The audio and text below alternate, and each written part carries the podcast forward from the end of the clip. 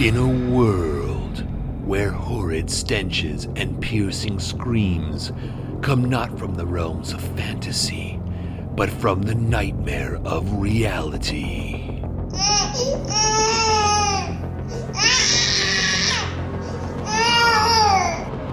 Come two heroes, bonded by love and the kind of desperation only parents can know. No! God, please, no! No! No! Behold, RPGs and Baby Makes Three, the greatest podcast in the history of all podcasts, by parents who have made a podcast about being gamers with a baby. Did I mention it's a podcast? Here are your hosts, Gretchen Hilmers and Rob Hessler.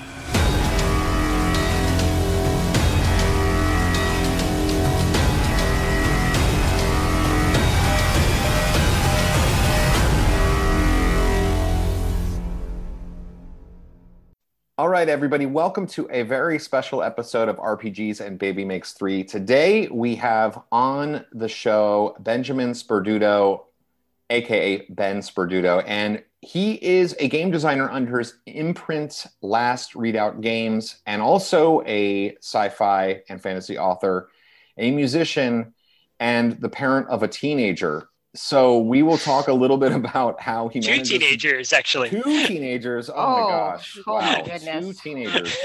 Um, and yet he's releasing RPGs. In fact, he just he currently has a game that is live on Kickstarter right now through June 8th of 2021, Augmented, which is a rules light RPG. It's a cyberpunk game, and we're going to talk all about that. But kind of before we get into all of the details about Augmented, which I'm excited about, and you know, I personally backed the game. I want to take a step back to kind of where we first sort of found out about you, Ben, and that's through the game Weirdwood, which I really love the vibe of this whole game, um, the sort of all the, all the ideas and everything like that. And at this point, I'm going to let Gretchen kind of take over because we noticed one really interesting detail at the very beginning. First of all, I love all the lore and everything like that, and we want you to kind of get into the details of the lore.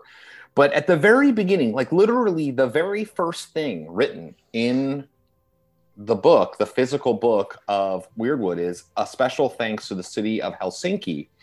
And it just so happens that Gretchen's brother is, well, he's an expat living in Finland who married a Finnish woman. And so we have a he's weird, Up in Raahe.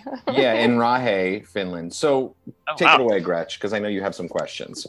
Yeah, well, I'm pretty excited. I'm, I'm really curious to see about the uh, backstory on this. And as I was reading through the book, I picked out at least two Finnish words. So uh, let's see. Um, hopefully, I don't uh, butcher them, but Veraho for curtain and Va- Vartijat for guard. Yeah. Yep. So, um, what is the the Finnish influence? Tell us about that. Yeah. So this is um, that's that's fun that you've picked up on this because I've never really gotten to talk about this with anybody. Um, so I went to um, Helsinki on my first trip to Europe about, I guess it was like five six years ago or so. My dad, my dad and I went on a cruise in the Baltic Sea, and one of the first places we stopped was Helsinki. And um, you know it, it was cool. We were there for you know maybe a few hours. Um, you know when you do those like shore excursions you don't really have a whole lot of time in one place. Um, so like i saw it but it was like oh yeah it seems cool. Uh, yeah i'd go back there. But, and then uh, a few years later um, my favorite band which is a british metal band called paradise lost was on tour and i've never seen them right? They they hardly ever come to the us i had tickets to see them like 10 years ago when i was in grad school and then like couldn't go because i was a i was a diligent student. It was like i can't skip class. It's the class i can't skip. Um, so I, I couldn't go to the show. And so they were they were going to be playing in um, they were doing a european tour and i was teaching school at the time and we had like a winter break or like a uh, like a fall break. And um, it just so happened that during that week they were playing in Helsinki. I was like, you know what? I've been to Helsinki. I kind of know my way around. I'm gonna fly to Helsinki to see this band. so I so I went all the way to Helsinki to see this band, and then um, I spent probably about a week there just by my. I went by myself, um, stayed at like a hostel, and just kind of like bounced around the city, just walking everywhere, and was was really struck by the by how much nature is in the city. You know, you have like you're walking around in Helsinki and there's just like these little like parks everywhere of like all this overgrown area. And it it's kind of different than like a park in in like US cities where you know they're all like neatly manicured and very like you know you can tell that this tree is put there because someone wanted this tree there. Um, and it just felt like very overgrown and kind of wild. And there were you know I'd walk by these buildings that would have like um, uh, some kind of like ivy or something growing on on the side of them and just um, started getting I was there walking around like late at night and like it just had this cool like supernatural vibe. And so i had this sense of like what if there's like a forest like just beyond where i can see? Like that kind of like classic hidden world okay. fiction sort of thing. And so I, I kind of spent the whole week i was there like thinking about this concept.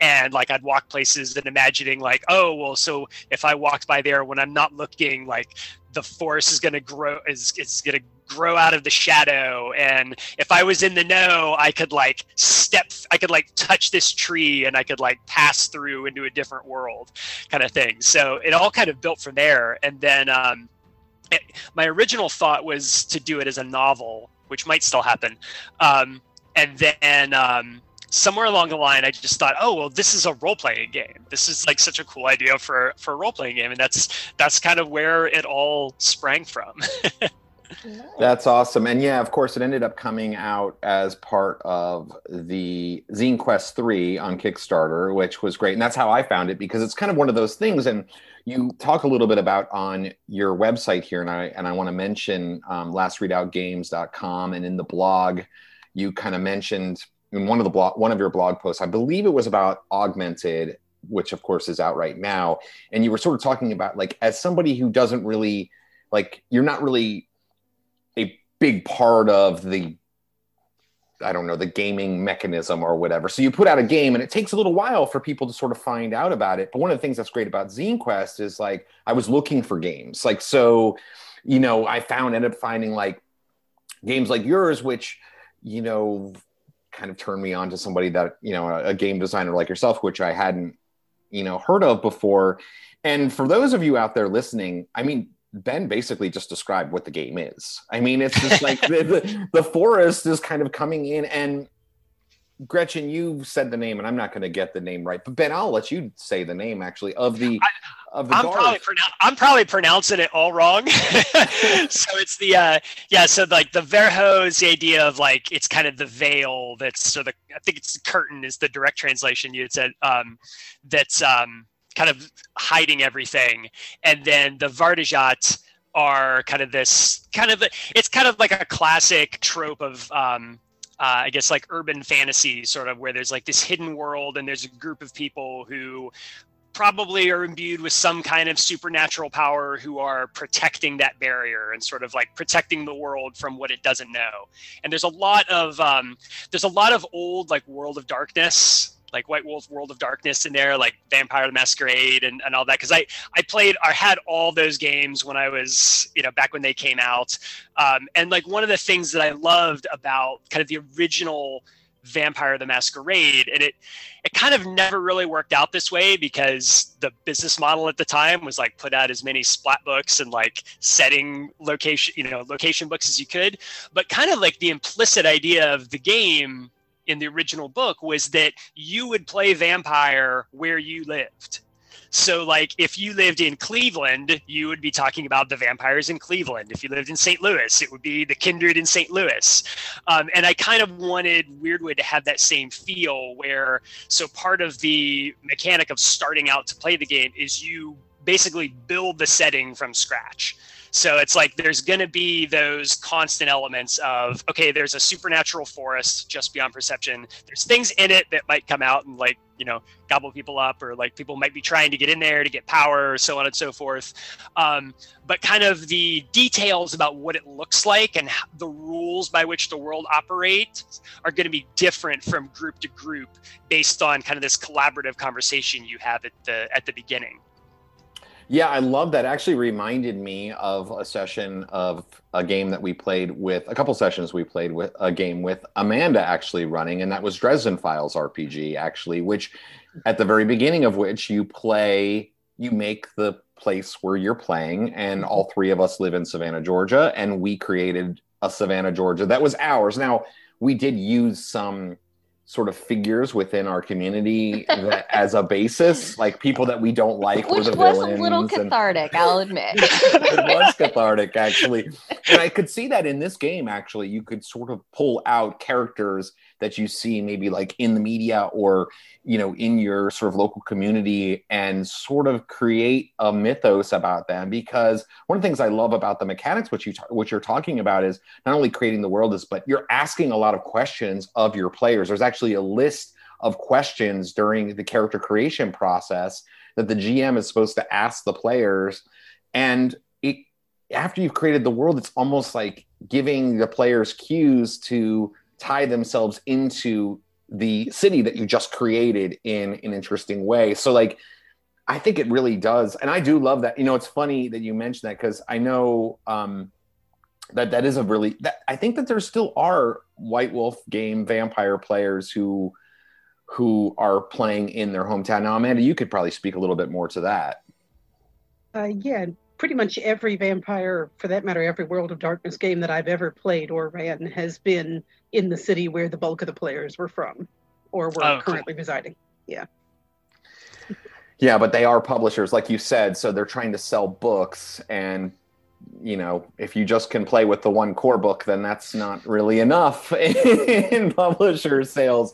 Now, I want to talk about another sort of component. Well, let's let's talk a little bit about the mechanics. How would you kind of describe Weirdwood? Because I know, for example, you have fate points, but it's not exactly fate. It's it's got some elements of the fate game in it, in that you're creating complications, and it feels like there's that. But then you've also got well, some other little I don't know, little elements that you've thrown in there. So kind of describe the mechanics of Weirdwood for those who aren't familiar with it, who are like intrigued by your concept, but how you use the mechanics to sort of help invoke those ideas. Yeah, so it is it is kind of a rules hodgepodge in a uh, in, in a way. Um, kind of the core system is built around um, you know you're it doesn't have stats, but you're you're going to be essentially creating a dice pool and then rolling the dice and trying to get more successes than the GM is getting. Um, and that's going to determine who is able to control the the narrative of that conflict or encounter. Um, but then the the way it works is you're you're kind of encouraged to be creative in how you're adding circumstances. Um, so you're starting out with you'll get a die, and then you'll think, okay, well, my character is really strong, so I'm going to add another die there. And oh, I also have a gun, so I'm going to add that there. Um, oh, and I also know this street really well or this area really well, so I'm going to add this here. Um, and then there's also cues for other people to add stuff. So I've um, like the player to your left is kind of like constantly sitting there waiting um, to add in complications, and they're actually going to define what happens when you fail. So you'll say like, "All right, I want to like I want to um, try to." Um, I'm going to stop this sorcerer from casting this ritual. Um, that's kind of like the thing you want to have happen. And then the player to your left is the one who decides and who uh, describes what's going to happen if you fail. So it's like, okay, well, if you if if you fail to stop him, you're actually going to um, do something that makes the ritual worse. Um, and that and that person is also encouraged to um, is is encouraged to sort of add those complications because that's how they actually get their dice back. Because once you use dice, they're gone in that pool. And that system's kind of adapted from a game called Lady Blackbird, Mm. um, is by uh, John Harper, the guy who did uh, Bl- uh, Blades in the Dark. oh, right. uh, yeah, sure. Um, so I, I actually like. There's a lot of uh, stuff from kind of some of those um, one seven design games. So like there's kind of that basic dice pool mechanic is sort of similar to the way Lady Blackbird works. Um, but then um, so there's also there's also Well, little let, me, let me let me talk a little bit about that because I thought it was really interesting because it takes like you know I think that in a lot of games people we don't really think of it as an adversarial relationship between the GM and the players but the the GM typically controls the adversaries. So even though it's not you're not trying to defeat the players and the players are not trying to defeat the GM, there is some of that that kind of comes into play because you're creating the the opposing forces within the game. But I love that you all you have that very strong. The player to the left is going to define this, and it really reinforces the notion of this is a narrative storytelling game because the game master really actually doesn't. They roll the dice and can determine and are sort of the arbitrator between how things are determined if oh this is we're going to allow a dice here or we're going to throw in a dice there but even in the rules even in your description of it you're saying allow the dice. Don't don't don't hold back. Just let the dice throw in and see what happens. And so like it's it's almost like it feels a little bit almost like a gmless game. I mean it's not a gmless game but it has some of those elements where it's like the player the other players are really working as to tell some of the the horror of the story as much as they are telling the story of the heroes to a certain extent. yeah. Oh, go ahead, Amanda. You were going to say something. Oh, just it strikes me a little bit like the old World of Darkness Wraith game that you've got the Shadow Guide sitting next to you. I wonder if that maybe influenced you a bit. Yeah, that's totally what, what that's from. Actually, it, it's funny because I was just looking it up um, because I figured we were going to talk about that, and I, I was thinking that it was called something different in uh, Wraith, but it actually is called the Shadow, and so that's that. It um, so in that game when you you played as a ghost and you had there was a shadow which was kind of like your like negative self. And there were certain conditions where the shadow could take over your character and then another player would control your character.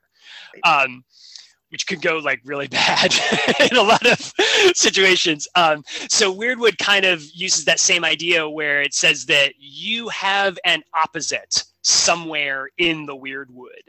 And when you're there in the weirdwood sometimes it can show up and do things. Uh, so you have a shadow token uh, which you can play to bring someone else's shadow into play. Um, but then every time I wanted to do it so that it, it was kind of like a um, every time somebody spent a token, it allowed somebody else to do something else. Um, so if I remember right, when you use the shadow token, it you hand it to the player whose shadow you activated, and then they get a weirding token, which enables them to somehow manipulate uh, the weird wood itself. Um, and usually it's going to be narratively. Um, yeah, and it is kind of a. Um, the whole thing is kind of built around this idea of the players are kind of coming up with as much as they can uh, as they go because um, yeah in some senses it's it is a bit of a it is gmless but there's also there is kind of a high cognitive load on the gm a bit um, because y- you do kind of have to be pretty good at improvisation For sure. Yeah. because it, it, the game sort of uh, um, is asking you to take whatever is created at the very beginning and then quickly stir that pot and make a make a game out of it and make a scenario out of it and kind of go. Um, so there's, but you're kind of um, the result the rule the the, the action resolution system is kind of built so that the players are able to push the narrative in different directions. So they're constantly giving the gm stuff to work with. Um, because I I've always found in my experience of running games is that the more things that you allow players to do and add gives you just more material to work with and it's often Oh, way yes. better than anything you could come up with Oh my gosh. I mean, if my players in all of my games realized how much the game is really everything that they've given me, and they think I've got some sort of grand plan, and I'll have like three lines of notes on my piece of paper that's sitting in front of me, and they're just My making players their are own so much connections. smarter than I am. yeah, yeah I, I, I basically don't I, I don't like really prep games anymore. Like i'll just have like maybe a page worth of notes. Like i used to do the thing where i would like draw out this elaborate stuff and have all of these like really detailed things. And then like you'd start the game and somebody would like we're going to go over here and do this. And you're like well so much for that. All right i guess we're going down to talk to the horse thief. Okay so here Yeah, another t- opportunity for me to throw out a, a plug from one of my favorite books, and that's The Lazy Dungeon Master by Sly Flourish, which is just I I live by that thing now. I mean, the amount of work I spend on prep work now is it's almost shameful how little prep work I do these days, but it is good. And I want to just kind of mention, I want to read this out of here. Um, it says you know, you were talking about how you can add dice to the GM's pool. One another player can add dice to the GM's pool to fight, uh, sort of go against what the player is doing. But again, you have in here it says this is the primary method of recovering dice. While there is no limit to how many dice can be added, spoiling another player's big moment just to recover a few dice will likely result in a frustrating experience for everyone else at the table. Weirdwood is a collaborative storytelling game. So you actually put, and I think it's important sometimes to put those kind of things like actually in the book in writing because even though we all play games in different ways and we adapt them to sort of suit our needs it's like important to make it known like yes you're doing this and yes this is a dark game but it's kind of like in the end we want to have a really cool fun Mhm. experience telling a story together that is a dark story not one that is like where we're undermining the other players like every turn that's that is every time Yeah. it's turn. Yeah, I think one of my if, if there's one constant that's kind of across all the games I've done is that there's you know not everything is, is described in a whole lot of detail. Like I leave kind of a lot of space of like, look, you have a resolution system. Like if something comes up, just like make a decision and just keep moving because like it, it, it you, you just get bogged down so quickly and like it, it's really important to emphasize kind of that spirit of the game i think um, Mhm. rather than because it's just i mean it's it's not a board game you know? Like a board game is different. A board game has to have really really strict rules. It has really strict um, uh, mechanics for how everything works because there's no room for arbitrary decision making. But like role playing games are like almost all arbitrary decision making, you know. Um, especially if it's not like a game that's supposed to be like finely tuned mechanically and like even then like the game is usually not as finely tuned mechanically as as you'd like to think it is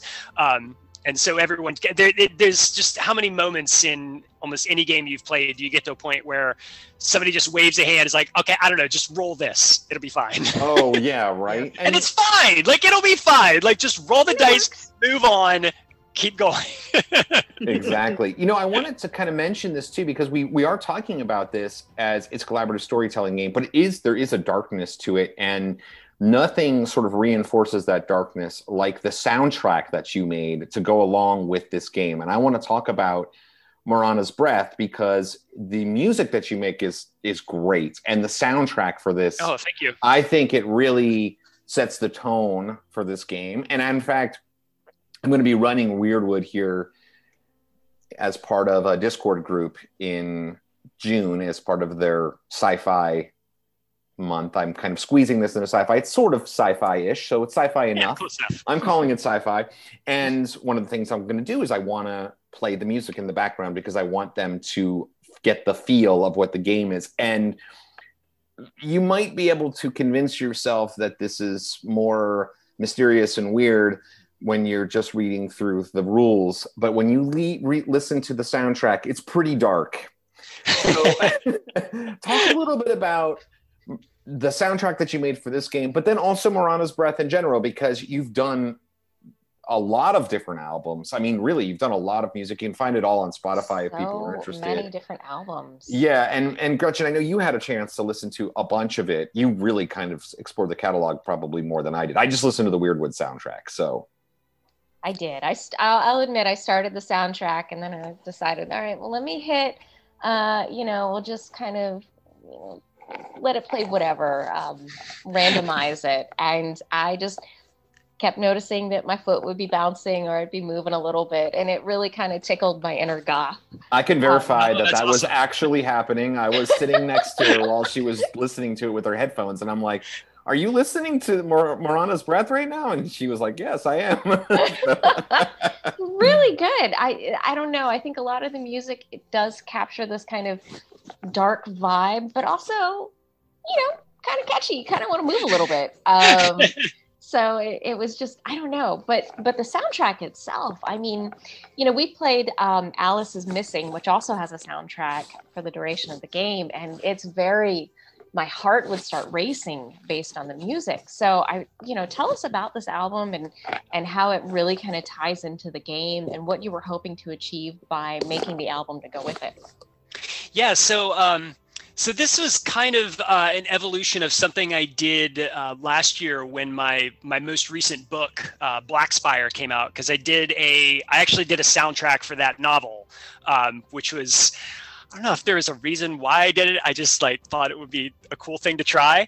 Um, and um, so kind of like and that has kind of like a very similar vibe that kind of very dark uh, sort of gothic sounding um, but there's there's been like a scattering of people that have done um, that have done soundtracks for their games um, there's a game called uh, the there's a solo game called the wretched by uh, chris bissette um, and it's like it's basically um, alien after the credits roll where like you're stuck on this spaceship and you've shot the alien out of the airlock but it's like survived and it's trying to get back in and like you're trying to fix the ship and like you're inching closer and closer to like some disaster. Um, but he's a musician as well and he did a soundtrack for the game. And um, it's kind of this very like John Carpenter-y kind of soundtrack, and so um, I was definitely inspired by that, and thought it's like, oh, well, I can totally do that for uh, for Weirdwood. I had I know how to make an album. Da da da da da. Um, so I uh, yeah, I just start I just sat down and like started tinkering um, with uh, you know with some different sounds, and um, I had just uh, kind of upgraded my computer finally, uh, and, and up upgraded to uh, Logic Pro and uh, just started tinkering around with some of the like pre-made sounds on there and just like looking for stuff that captured that sort of brooding essence uh, of the game. Um, i would say the one track on there that's that's maybe a lot different a little bit different from the others is called against the darkness and it's kind of this big like booming kind of it's supposed to be like a like boss fight music. Um, you know it's so um like and and that one like i was i was really i was that, that was probably my favorite one that i did on on there because i was i was really trying to mimic um kind of some of those like those like big epic sounds from like the um like the mad max fury road soundtrack it's like one of my favorite Ah, soundtracks Doof Mobile is Yes. amazing. so I was uh, it was funny because I was um I was I was playing I was playing it from uh, for my girlfriend and I was like playing the two side by side. So like I was it's like I'm trying to make it sound like this and she's like I can't which one is yours? They but they both sound it. It's like okay you you're just saying that. That's it can't really sound that. She's like no no this is great. It sounds amazing. So um yeah um I, I've just always loved I mean, I, I'm that kind of person that has like themed um, sound um, playlists on my Spotify account for like any kind of game that I'm running at the time. Um, so just trying to make a soundtrack uh, for a game was a uh, was that was a natural extension of that, and it was it was a good opportunity to kind of like meld the two different interests that I had. I might have over a hundred various playlists that go with various parts of different games. I Oh, will but you are so good with the music, especially when we play Supernatural. Oh my Oh, god, I don't know. yeah, I yeah, do love- music's Playlist. music's super important. I mean, it's it's a little thing that we don't that like you know you don't think about as a um, you know for for role playing games, but like setting that mood is really really helpful. Yeah, you know, it's interesting. I, I've really fallen into using tabletopaudio.com recently, which has um, for fan at least when I'm running a fantasy game, and but they actually have all different types of genres, but it's a free sort of it's got kind of like songs and music and and vibes in the background, and then also little sound. You can play little sound clips and stuff like that, which I've kind of nerd out on a little bit, but um, but I'm really excited about playing this album for uh for when I run Weirdwood Let's move though, and I want to talk about now the RPG that you're currently kickstarting, and that's Augmented, which is, as I mentioned at the beginning of this interview, it's a rules light RPG, and it's on Kickstarter through June 8th, and it's a cyberpunk game. So, well, you know what? Actually, let me really quickly read the the top of this um, sort of the first paragraph because I actually really like it. It's funny. It's it's it's like you can tell. I know you're a serious game designer, but you add a little bit of humor, which makes me laugh, and it made me really fall in love with it right away. Landing a job with the company was supposed to be your ticket to the big time. Then something went wrong. Luckily, the doctors and engineers were able to put you back together again, but they had to replace a few of your squishy bits in the process. But your state of the art augmentations are company property, which basically means you are company property. And if you want to keep getting the little green p- pills that keep your body from rejecting your shiny new implants, you'll do exactly as the company says. So, I mean, like cyberpunk and and you know it's augmented and you're like a cyborg and and all that but i love how you just you know you throw in like squishy bits and your shiny new implants and it's like there's a little touch of humor there, which I kind of feel like, man, we just need a little, sometimes like just a little bit, like chill out a little bit. and I think it kind of goes hand in hand with an idea of doing a cyberpunk game that's rules light, because I literally cannot think of a rules light like cyberpunk game. To me, they're all like ultra complicated because you have all of these moving parts. It's almost like they feel like because it's technologically complicated that the game must also therefore be super complicated. So i love this idea. So talk about oh, it augmented makes me so excited that it it you have no skills or stats. I got i giggled and i was like yay it no skills she, or stats she did. yeah i can confirm that as well. But yeah so talk about the game. Kind of give us the rundown. Yeah so um it, it kind of i kind of have that same feeling of uh like just like the thought of running a hardcore cyberpunk game just like I, makes my eyes bleed a little bit. I was running a because I used to play a lot of Shadowrun uh, forever ago, and I was running a Shadowrun game um, uh, last year, and it just got to a point where it was like I've been struggling with this game for 20 years and I just can't anymore. Like I can't like I can't remember all of these rules. I can't remember like oh how does the the recoil work on the gun and what is the this and the that and uh, the, the, the.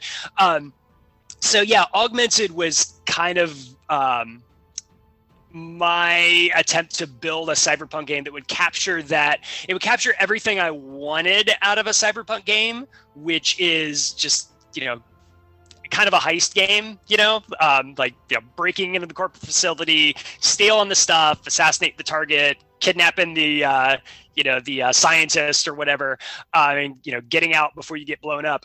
Um, and then just being able to do that without having to like constantly look down your sheet constantly referencing stuff uh, in the book. Um, originally um, so so augmented um, it originally came out on itch uh, itch.io and um, the, the the very first version of it used a slightly different rule system uh, that was adapted from a game called ghost echo. Um, and then I, uh, I I I was kind of to be frank, I was kind of unclear about what like the licensing situation was with with that game, so I wasn't entirely sure what I could use and what I wasn't. So I just scrapped it all and like adapted a rule system from another game of mine uh, called Revenant. Um, so it uses kind of a stripped down version of that, and so yeah, there's basically I, I, kind of went to like the very core of what I wanted for a cyberpunk game, which is okay, you are unwillingly working for this corporation, you have cybernetic implants, um, and you're really competent at basically everything that you would be expected to do. Um, I don't need to know is your hacking skill is it a four or is it a five? Uh, it's like you know how to hack computers, you're fine. Um, so um, yeah, so the way the and it, it's it's kind of a fast and loose sort of game. So much like Weirdwood, there's a lot of gray area where it kind of expects that you're going to have to sort of massage things a lot, and it's really more narrative focused, um, where it's like, okay, what what is your character trying to do on the whole here? Are they like like what is your overall goal? And that's kind of the thing you're when, when you're trying to overcome a challenge and making that test, uh, that that's really what you're looking at rather than kind of just like you know, getting into that nitty gritty of like number crunching. Um, and it kind of takes a similar approach to Weirdwood, where it's sort of trading back and forth narrative control between the players and the it's called the supervisor in the uh, in augmented. Perfect, perfect. nice. That's perfect. and um, yeah, so it's basically you roll two dice on everything, and they're um, they're different colored dice. One die is assigned to the player, the other is assigned to the supervisor, and um, there's a, a, a, target number you're trying to hit. So if you hit the target number, then the player gets to describe what happens. But if the supervisor's die is higher than the um, than the player's die, they get to do certain things, and then vice versa. If the player's die is higher, they get to add certain little elements here or there, or um, kind of remove a status effect, or do something additional. Um, so it kind of like gives. It's kind of like a really. Um, I don't know if you've played the um, Final, uh, not Final, um, Fantasy Flight's um, Genesys system that has um, they used it for the Star Wars games. Um, it has all these like extra dice um, these special dice that have like lots of extra little symbols on them and um, based on the roll it's like okay well you succeeded but there's this complication so it's kind of like a simplified version of that because i like that concept. I don't particularly like the way those dice work. Um, but um, again it's it's kind of the idea of you're engaging in this collaborative narrative that's you're just kind of pulling the story onward. Well i love that because so I love the genre of cyberpunk. I've read a lot of William Gibson, and I, I mean, you know, I mean, any of the anything that's cyberpunk related, like that comes out, like you know, you see a movie or any of that kind of stuff. I'm always excited about it. But games have fallen a little short for me because of that fact. You spend so much time in your character sheet and so little time actually paying any attention to what's happening in the story because there's so much little like tiny details. And to a certain extent i can understand why game developers go in that way because it would be super complicated to imagine a scenario where you have like parts of your body which are like not living tissue. So it would yeah. be complicated but it, it, it's funny because there was a um one of the early games that I tried to make was a um, it was kind of like an alternate history um, pirate RPG, and um, I got to a point where I was creating rules for like different categories of whirlpool and like how much how much like pull did the whirlpool exert like at its center? How much how how strong was the pull 10 feet out? How and it was like I, I looked at it, it's like what am i doing with my life? I can't. Like i can't i can't do this anymore. So it's really easy to fall down that rabbit hole of kind of that simulationist complexity once you start and so when you know when I was making augmented, I had to be real careful. Like I and I kind of like locked myself into that like no stats right away. And th- there were several times where I was like, oh, I've got uh, no, no, I can't. I it can't have a stat. It's it's just gotta. Got to figure out something else. You got to hand wave something or like, and there's some optional rules uh, kind of in the back of the book that have um, some additional, like slightly more complex things where like you can add like um, equipment, you can add tags to things where that'll put like different statuses on on things that you'll have to overcome and that sort of thing. Um, but I, I tried really hard to stick to that because my core idea was I wanted a game where someone could buy that game read through it in 10 minutes and run it immediately. Because I think a huge problem with role playing games, and you could probably tell when you look at my shelf of like all these games, is that you know we get these games and then like they go on the shelf and we never play them because. Yeah. It, it's it's too hard to get to a point where you feel confident of running the game and then explaining to other people how to run the game right. and you know i just wanted and I, I i've really come to appreciate games that are much more simple. Um, so like um, there's a game called uh, Electric Bastion Land. Um, I um, oh, designer's name is escaping me at the moment.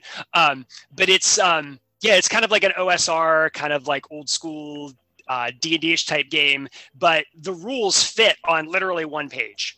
Of the game. Nice. And so like you can read that and then everything else is like randomizer tables and stuff. And like I, I I like as I've gotten older, it's so nice to be able to just like grab a game and be like, all right, we're gonna play this and we're just going to go.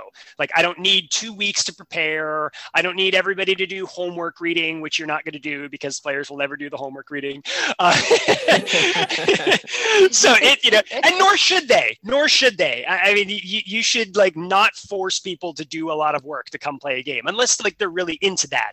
Um, but um yeah so For- that the would word the key word there is forcing like if people are Mhm. into it then sure you know i mean that's that's great but i also think you know there's a this is I, just a sort of a funny anecdote and i i backed out at the last minute which was a really, smart play on my I, I an old somebody i used to play with way back when invited me to play in a dungeons and dragons 3.5 edition game.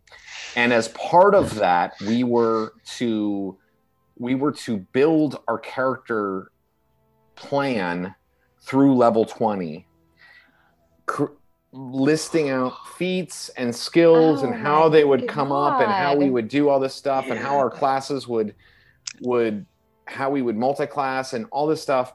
And i'm not even going to lie it took me 20 hours to make my character. 20 hours. Now let's say you know i mean you know you're a parent ben. Amanda, you're not a parent, but you understand the limited amount of mm-hmm. time we actually have to play games. We play a session is three or four hours. So, like, that would have been as many as seven sessions it took me to just make the character. oh my god. And hmm. right before we were about to play, I was like, okay, I understand I've already spent 20 hours making this character, but I cannot play this game. This was And yet also- thank you, Rob. From the bottom of my parenting heart, thank you. also you've already played the game at that point yeah. you know what what the character is going to be you know it's Yeah. just like oh all right well something's going to happen that i'm going to get those skills where like you know part of the fun should be like all right well what am i going to do next like you know you might change your your plan Yeah. Exactly. And also, like, wouldn't it make sense that your character wouldn't make all of these decisions years in advance? You would be influenced by the setting and what happens to you in your life, not like you perfectly plan out. I mean, just think about what real life is like. We all have plans to do something when we're young, and then real life happens, and then we're changed by our experiences. So, like, anyway, I backed out of that game. I don't want to get into that because we're talking about you and, and everything that you got going on. So your augmented Kickstarter right now, what I think is kind of cool is there's the opportunity for people to purchase the PDF, which you've already previously released. There's opportunity for people to purchase giant blocks of all of PDFs of a number of your games, which I think is cool. And then there's people like me that must have the physical copy of every game that I have if I can Yeah, I'm get it because I just I'm like way too. having. Yeah. So We're like you know, I have of Weirdwood here. We will never run out of space. you can will always get get more, stuff we will get more space. yeah. If you could see my bookcases, you wouldn't complain about running out of space for RPGs. We're running out of space, Amanda. Um, but, but you're doing a Kickstarter that's going to put, hopefully, if it comes to conclusion, you'll have a hardcover edition of Augmented. So that'll be really cool. So, what kind of brought you to the conclusion you want to have this in a hardcover format and not just have the PDF? I know you did also recently update kind of things recently as well. yeah uh, and uh, i should clarify it is going to be a paperback Oh, paperback, paperback, paperback. Yeah. um yeah just because like yeah. Yeah the the the shipping costs on hardcovers are for just sure. Yeah. are just brutal. Um, but um, yeah, so I had I had originally released it uh, as just as the PDF, and when it came out, it was the core game, and then I did a setting guide because I didn't want to. I wanted people to be able to kind of make their own setting for it and not feel like they had to follow whatever like idea that I had about stuff. Um, but at the same time, I know people like having kind of a ready-made kind of campaign setting ready to go that it, or gives them stuff as like a starting point um, so for the Kickstarter print edition, it's going to combine the core book and the um, and the setting guide, and and it's also going to redo all of the all of the layout for the setting guide because the setting guide originally um, was it was the the interior pages were all kind of they just all had the same background. Um, so it didn't have kind of like fa- a lot of fancy imagery or that kind of stuff in it. Um, so I sort of went through and redid all of those spreads uh, to make them look all kind of nice and pretty and match the uh, and match the core game. And it's got a it, the whole thing has a new cover. Um, and yeah, I'm kind of the same way where I, I, I like to have a physical edition of stuff. Um, and so um, yeah, it was but but I wanted to to have like a reason to print it rather than just like oh well it's just going to be like the game that you can already get here. uh, so that was kind of why I did the new cover and then added um, or combined some of the existing uh, stuff with it. And then, um, yeah, w- once I started putting the Kickstarter rewards together, I thought it's like, well, I've already got all these other games. Like, I'm just gonna like put that on there as a reward level. And it's like, if you want to get all this other stuff, you can get all this other stuff. yeah, that's really cool. I, I, I'm I'm really interested. You know, you've done a lot of games. I mean, I know that this game is I, I, I, if I'm not mistaken, this game is actually was written before Weirdwood. So you're even though it's kind of coming out afterwards as far as a Kickstarter goes, and you re, you're revamping it, and actually you released another. I'll just kind of throw this out here without confusing everybody, but you actually also just released another RPG, The Shadow and the Beast. Um, so you're a busy man. I kind of want to just talk like briefly about being a game developer and a game designer because you're obviously putting out a lot of games. You're thinking about this a lot. Um, you obviously have a passion for gaming but what kind of got you like you know what got you into game designing? And sort of how did you sort of make that leap from just thinking about oh i love playing games to i'm going to make my own game to i'm going to start releasing my own games yeah, I think it was it was always something I I wanted to do. Like I remember when I was a teenager, you know, I, I like my, my dream job was going to work for like FASA Corporation or White Wolf or something. Um, you know, right before both of them kind of imploded. Um, and um, so you know, it was always something I kind of wanted to get into. And like one of the obstacles for doing it independently was, well, like I could write it, but then I would need to get art and all this kind of other stuff and da da da da da. And, you know, I mean, today there are just so many resources available.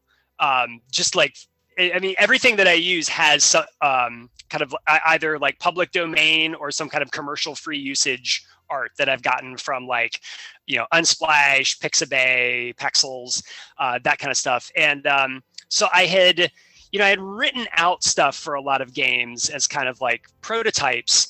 And then last fall, I sat down and actually started tinkering with doing a layout mockup.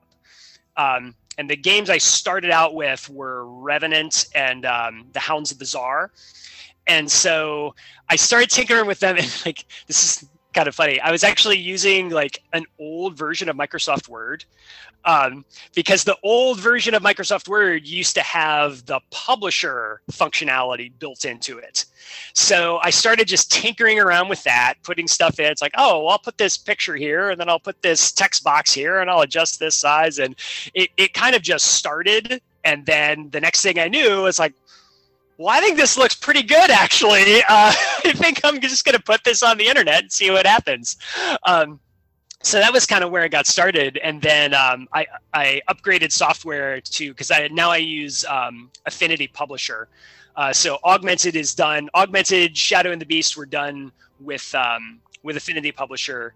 Um, Weirdwood actually was done on Microsoft Word uh, I, I, had kind of a panic moment right before I sent it off to the printer where I had to like redo the formatting because I had the I had the um, the page margins too big I didn't have the bleed set right and all this stuff I didn't know. Um, I'm very much the type of person that is like, well, I'm like 90% ready to do this thing, so I'm just going to start doing it and I'll figure it all out as I go, um, which sometimes leads it leads to some problems along the way.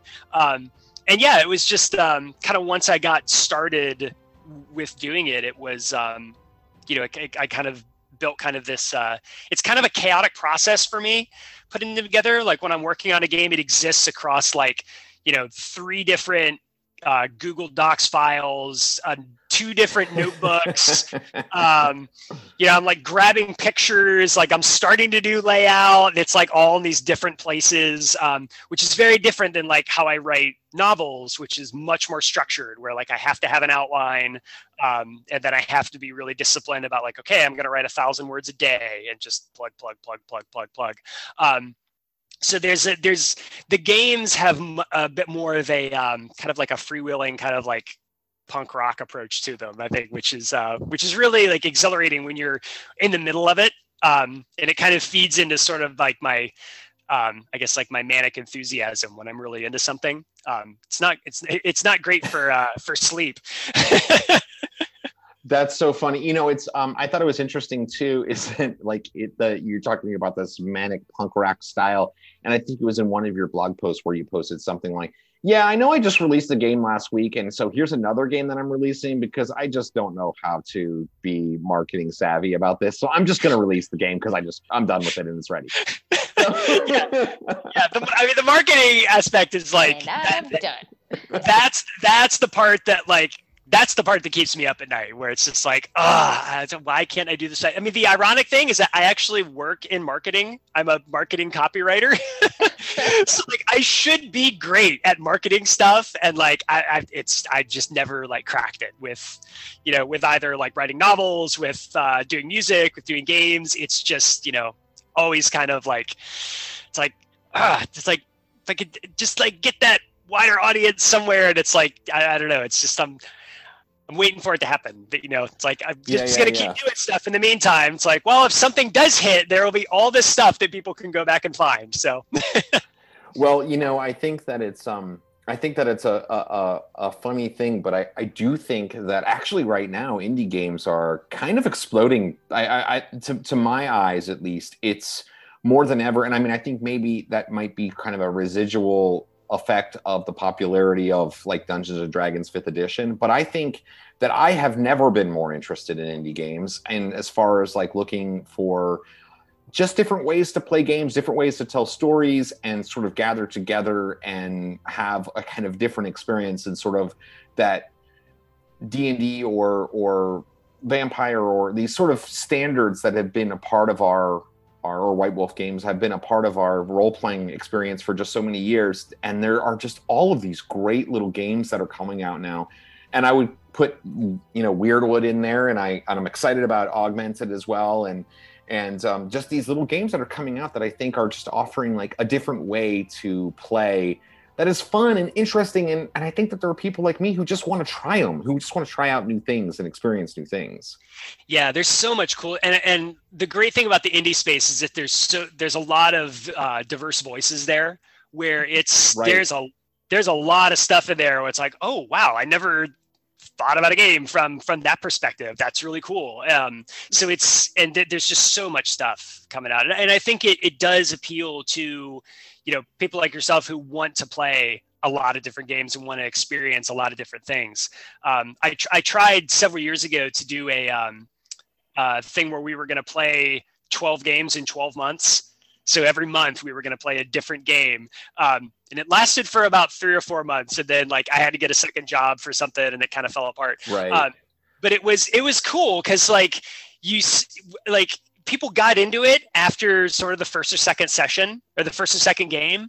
Um, you know, and it, there is a, a factor of like one of the things that you'll hear people complain about a lot of times, or not complain about, but we'll say a lot of times that, um, you know, I don't want to learn another game. I I already know this game. You know, it's usually like, you know, it's like, well, I know how to play D and D. I don't want to play something else. I've invested all this time, but the more games you play, like the easier it gets. Mm-hmm. It's kind of that thing where like they say after you like learn the second language, like the third and fourth languages are are kind of easier because like you start to see so many different ways of doing things you know so like now like i've like had so many different games where like i'll pick a book off the shelf at a store and be like oh this uses like this kind of resolution system or this uses this or this is it's like oh that's different new. That's cool. Um, but like it really gives you a lot of like grounding that you can work with and i think it makes it easier to pick up new stuff. Very very well said. You know gretchen and i we played in a a Troika game this past week, and it was the second time we'd ever played. I heard Troika. that episode. Troika's great. oh, okay, yeah. We we so we played in another. We yeah we so that was the first time we played, and we played the second time ever um, was this past week, and Gretchen and I made characters and played the game and had a very successful session. We did not make our characters until one minute before the game started. Like we were just like we're like rolling the dice and like putting stuff down and the game started and we were just and it was fine because we played D&D. So like it was like you said like we knew and we've played we've been playing a lot of other different games and so you know we play these different games and it's so much easier you just say oh this is like this or this is like that or even when I was talking about Weirdwood I'm like oh well there's you got fate in here. And there's different and and amanda picked out the the shadow you know the, the sort of shadow self. And you start to find those little connections. And you're right it, it doesn't take as long i think as people think it does. And um and also i think playing games that are not necessarily meant to be like you know a 50 session campaign you can do more with a character too. Um, you can as Gretchen, we, Gretchen and i were sort of talking about the philosophy of these indie games and how it lets you do things with a character that you wouldn't think of doing in a game like D&D or a White Wolf game where you know your character is maybe going to last for 20 30 sessions and you want them to last. I mean, in Troika I played a I don't know, Amanda, you listened to it. What would you describe my character as? Gretchen was a beekeeper, okay? She had bees with her the whole time. That's a, that's a fantastic Troika character. Which I had a lot of fun with because I played a uh, a bee soundtrack in the background every time I would speak. So because my character Kenny J uh, was just always carrying around this beehive, so it was kind of fun to really kind of flex that. You know, that's not something I could maintain during a long running game, yeah. but for a one shot, just hanging out mm-hmm. doing this and you know, just and I also just love a game like Troika because especially this one, which was the Florida Man supplement. I, it was I got to just be weird and quirky. Um, it's like Florida Man meets Jersey Shore almost. Yeah, yeah so Ben, you're in. I know you're in Florida, and it was the cocaine and alligators zine that supplement for Troika. So everybody was a Florida man. So it was like Florida Man, you know, oh, the meme that's so fantastic. My character was the character who broke into jail to hang out with his friends. Gretchen was the guy who stole bees. There was a I don't know what the other two were, but we were all insane Spaghetti characters. Something. Oh yeah, the guy who who got arrested shoveling mm. spaghetti into his mouth. Yeah, and the exactly phone scammer that was and a phone other. scammer. Yeah. yeah. So, but anyway, I mean, yeah, it, it offered an opportunity, and we had a blast. I mean, we were all laughing, and it was really fun, and it was totally yeah. insane and and a lot of fun. Yeah, there, you so. you, de- you you definitely need to check out um, Electric Bastion Land. If yeah, it's it's it's much like Troika in that like instead of a class, you have a failed career. And the book has like a hundred failed careers, and you roll them randomly. Nice. And like they all get like random equipment and random stuff based on like and and they're like they're not like normal careers. So it's like um oh what's one of them um um um it, it's it, it's all like really like weird stuff. Um and like you, you like you'll get equipment that's like not useful at all. And you have to like figure out oh like like one of the uh, examples is like you're a gang of orphans and like the number of hit points you have determines how many orphans are in the gang. So, oh, no. oh boy. yeah, it's. Look, I did look it up. It's actually designed by Chris McDowell. So I'll McDowell, that's shout, his name. Shout out. That's yeah. his name. Thank you. Yeah. Yeah. Um, but you know, I I want to I want to wrap this up, and I and I want to give you another chance, of course, to sort of promote Augmented. But before we do that, I, I wanted to sort of finish up with one last little discussion here because, and, and we talked about at the very beginning, is that so I don't know how many games that you've designed that we've talked about in this particular episode of RPGs and Baby Makes Three. We've talked about probably, I don't know, a dozen albums that you've made, including the Weirdwood album, which you just did. Uh, if you go to benjaminsperduto.com, you can find your novels because um, you write fantasy and sci-fi novels, and you have two teenagers. So how do you do that? um, yeah, it's um, I, I, would say the novels are definitely the hardest part of that to work in. Um, you know, because like like writing a novel is i mean there are people that can write a novel in like you know a weekend or something i'm not one of those people um you know I, so like i need to like have carved out time every day to work on it when i'm like really working on something and um yeah it's um I would say it's gotten easier in some ways as uh, the kids have gotten older. So my kids are um, 15 and 18. Hmm. Um, so, but like you know, when they were when they were younger, it was um, it was tough. Like basically, the only time I had to work on something was, you know, in the evening after like you know when they were kind of like ready to go to bed or um, you know uh, some some something like that. But I, I think it just came down to really you had to be really particular about your scheduling and just how you and how you fit everything in. Um, you know, which is hard for me because like I, in some ways, I'm a very unstructured person. Um, so uh, I kind of resent the fact that I need that much uh, that much order. Um, but in, like if I'm gonna get anything done, I, I, I just have to have I have to have it. So um, yeah, it's usually just kind of carving out that that time, of, and and it does mean that there's things that I don't do. Um, so I am that annoying friend that has not seen like nine out of ten culturally relevant television shows of the last 20 years like i just haven't seen them people would be like oh so like you know like breaking bad or like you know this or that and i'm like no i haven't seen it haven't seen Skip it Game of Thrones. Skip didn't it. watch it i, Don't I did it. I, I did see game of thrones Oh no! I think we You would've all been got better. to the end of Game of Thrones and thought, "What did I waste my life for?" You would have been better Uh, off with Breaking Bad. Let's just let's yeah there's a yeah there's a couple that i'll see here and there but like yeah so like there's a lot of stuff that i just like you know there's a lot of stuff that i miss because it's like i just don't have the time to commit to you know to a television show. Like tv shows are the big ones.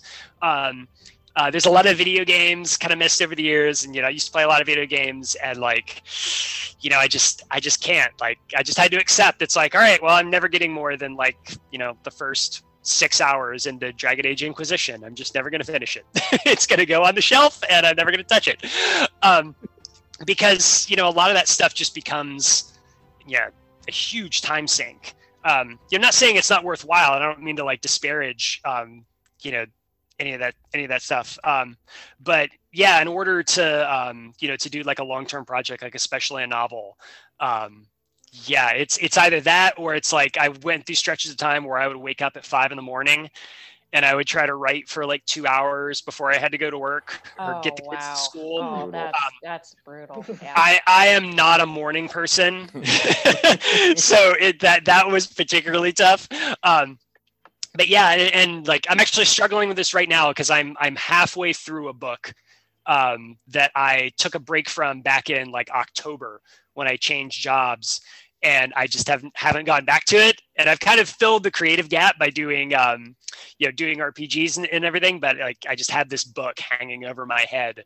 It's like all right, I gotta I need to finish that. So I've told myself I'm going to start getting back to it tomorrow. So we'll we'll see how that goes.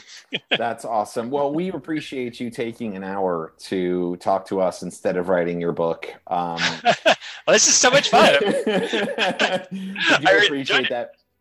And uh, and I want to before we before we let you go, Ben, I, I want to give you an opportunity for those who want to not only back your Kickstarter, but just sort of follow everything that you're up to because you are up to a lot, as we've discussed. How, what's sort of the best way for people to find you online, find you, uh, uh, everything that you're up to, and kind of keep up to date on your various projects?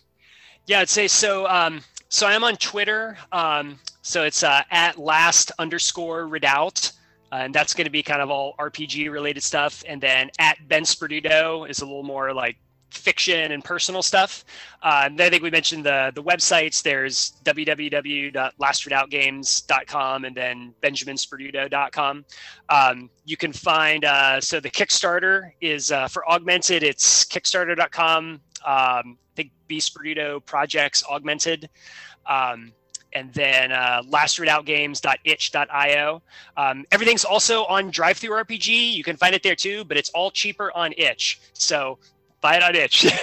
Including Weirdwood. Actually, you can get a copy now. I saw. I looked up and I saw you could actually get a physical copy or a PDF if you want it. yeah, it's So yeah. The, it's, P- uh, I, I haven't I haven't decided what I'm gonna do with. I have, I've got like about sixty or seventy copies of it left. So I gotta I gotta figure out what I'm gonna do. well, for, I'm uh, sure that after thousands of people watch this interview, you'll be sold out before you know it. So, Ben, we really, really appreciate you coming on really quick. And if you could just hang out for a second after this Yeah, interview is done, we you so appreciate you coming on and and talking to us about all of your games. It's exciting. We appreciate well, thanks for having me. This is great. RPGs and Baby Makes 3 is a production of Gretchen and Rob sitting on their couch. Email the show at RPGs and Baby Makes 3 at gmail.com. You can find more episodes on Podbean, Spotify, and iTunes, as well as on our free Patreon page at patreon.com forward slash RPGs and Baby Makes 3.